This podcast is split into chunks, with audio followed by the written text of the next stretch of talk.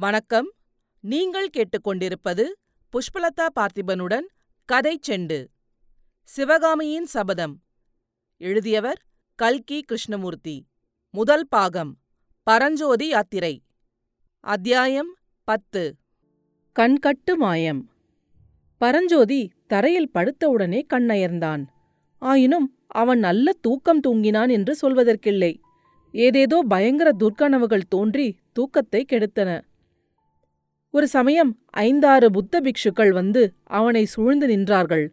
அவர்களில் ஒருவர் தம் கையிலிருந்த தீபத்தை தூக்கி பரஞ்சோதியின் முகத்தில் வெளிச்சம் விழும்படி பிடித்தார்.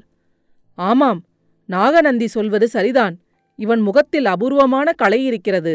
இவன் மகாவீரனாவான் அல்லது மகாத்மா ஆவான் என்று யாரோ ஒருவர் சொன்னது போல் இருந்தது. இன்னொரு சமயம் அவனை ஒரு மத யானை துரத்திக் கொண்டு வருகிறது. பரஞ்சோதி சட்டென்று ஒரு பன்னீர் மரத்தின் மேல் ஏறிக்கொள்கிறான். புஷ்பக் கொத்துடன் கூடிய ஒரு பன்னீர் கிளையை ஒடித்து யானையின் மேல் போடுகிறான். அச்சமயம் திடீரென்று இரு குதிரை வீரர்கள் தோன்றி அடப்பாவி கோயில் யானையை கொன்றுவிட்டாயா? என்று கூவிக்கொண்டே தங்கள் கையிலிருந்த வேல்களை அவன் மீது எறிகிறார்கள். மற்றும் ஒரு பயங்கர கனவு. நாகநந்தி அடிகள் வந்து அவன் பக்கத்தில் நின்று அவனுடைய முகத்தை உற்று பார்க்கிறார். அப்படி பார்த்து கொண்டிருக்கும் போதே அவருடைய முகமானது படமெடுத்தாடும் பாம்பின் முகமாக மாறுகிறது. அந்த பாம்பு அதனுடைய மெல்லிய பிளவுபட்ட நாவை நீட்டி அவனுடைய முகத்தை தீண்ட வருகிறது. பரஞ்சோதி அலறி புடைத்துக் கொண்டு எழுந்திருந்தான். பார்த்தால் நாகநந்தி அடிகள் உண்மையாகவே அவன் அருகில் நின்று அவனை குனிந்து பார்த்து கொண்டிருந்தார். பெள்ளாய் ஏன் இப்படி பயப்படுகிறாய்? ஏதாவது துர்க்கனவு கண்டாயா? என்று பிக்ஷு கேட்டார். பரஞ்சோதி இல்லை இல்லை ஒன்றுமில்லை நீங்கள் திடீரென்று தொடவே கொஞ்சம் திடுக்கிட்டேன் என்றான். பொழுது விடிய இன்னும் ஒரு முகூர்த்தந்தான் இருக்கிறது. புறப்படு போகலாம். பொழுது விடிவதற்குள் இந்த கோட்டையை கடந்து போய்விட வேண்டும். ஏன் சுவாமி? புத்ததேவருடைய ஆஞ்ஞை. யாருக்கு? எனக்குத்தான். உன்னை அபாயத்திலிருந்து தப்புவிக்கும்படி ஆஞ்ஞை. என்னிடம் உனக்கு இன்னும் நம்பிக்கை வரவில்லையா? என்று நாகநந்தி பரிவு ததும்பிய குரலில் கேட்டார். பரஞ்சோதி மௌனமாயிருந்தான். போகட்டும் இன்னும் ஒரே ஒரு முகூர்த்த காலம் இரவு கழிந்து பொழுது விடியும் வரையில் நான் சொல்கிறதை கேள். புத்ததேவருடைய கட்டளையை நான் நிறைவேற்றி விடுகிறேன். கோட்டைக்கு வெளியே உன்னை கொண்டு போய் விட்டு விடுகிறேன். அப்புறம் உன் இஷ்டம் போல் செய். கனிந்த குரலில் கூறிய அந்த வேண்டுகோளை பரஞ்சோதியினால் மறுக்க முடியவில்லை. ஆகட்டும் அடிகளே என்றான். அப்படியானால் இன்னும் ஒரு முகூர்த்த காலம் என்னிடம் நம்பிக்கை வைத்து நான் சொன்னபடி கேட்பாயல்லவா? கேட்கிறேன். உன்னுடைய கண்களைக் கட்டி இவ்விடமிருந்து அழைத்துப் போக வேண்டியதாயிருந்தால் பரஞ்சோதி ஒரு நிமிஷம் திகைத்து நின்றுவிட்டு எப்படியானாலும் சரி என்றான். உடனே நாகநந்தி அடிகள் ஒரு சிறு துண்டை எடுத்து பரஞ்சோதியின் கண்களைச் சுற்றி கட்டினார். பிள்ளாய் என் கையை பிடித்து கொண்டே வரவேண்டும். நான் சொல்கிற வரையில் கண்ணின் கட்டை அவிழ்க்கக்கூடாது. இப்போது நீ என்னிடம் காட்டும் நம்பிக்கையின் பலனை ஒரு நாள் அவசியம் தெரிந்து கொள்வாய். இவ்விதம் கூறி பரஞ்சோதியின் கரத்தை பிடித்துக்கொண்டு நாகநந்தி நடக்கத் தொடங்கினார். பரஞ்சோதியின் நெஞ்சு படக் படக்கென்று அடித்துக் கொண்டது. ஆயினும் அவன் மனதை திடப்படுத்திக் கொண்டு பிக்ஷுவை பின்பற்றி நடந்தான். முதலில் புத்த விஹாரத்தின் வாசல் வழியாக வெளியேறுவது போல பரஞ்சோதிக்கு தோன்றிற்று.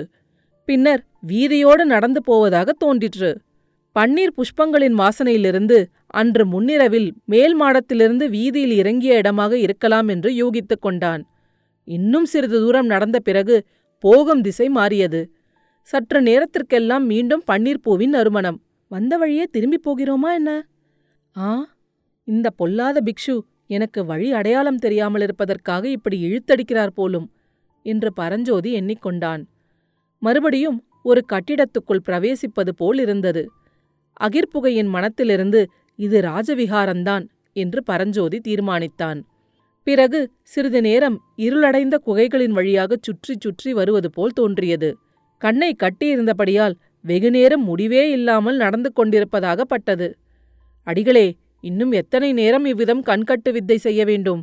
என்று பரஞ்சோதி கேட்டான். பிள்ளாய் கிட்டத்தட்ட வந்துவிட்டோம். இன்னும் கொஞ்சம் பொறு என்றார் பிக்ஷு. திடீரென்று இருட்டிலிருந்து வெளிச்சத்துக்கு வந்துவிட்டதாக பரஞ்சோதி உணர்ந்தான். பரஞ்சோதி நாம் வரவேண்டிய இடத்துக்கு வந்துவிட்டோம். கண்கட்டுச் சோதனை முடிந்தது என்று சொல்லிக் கொண்டே அடிகள் கட்டை அவிழ்த்தார்.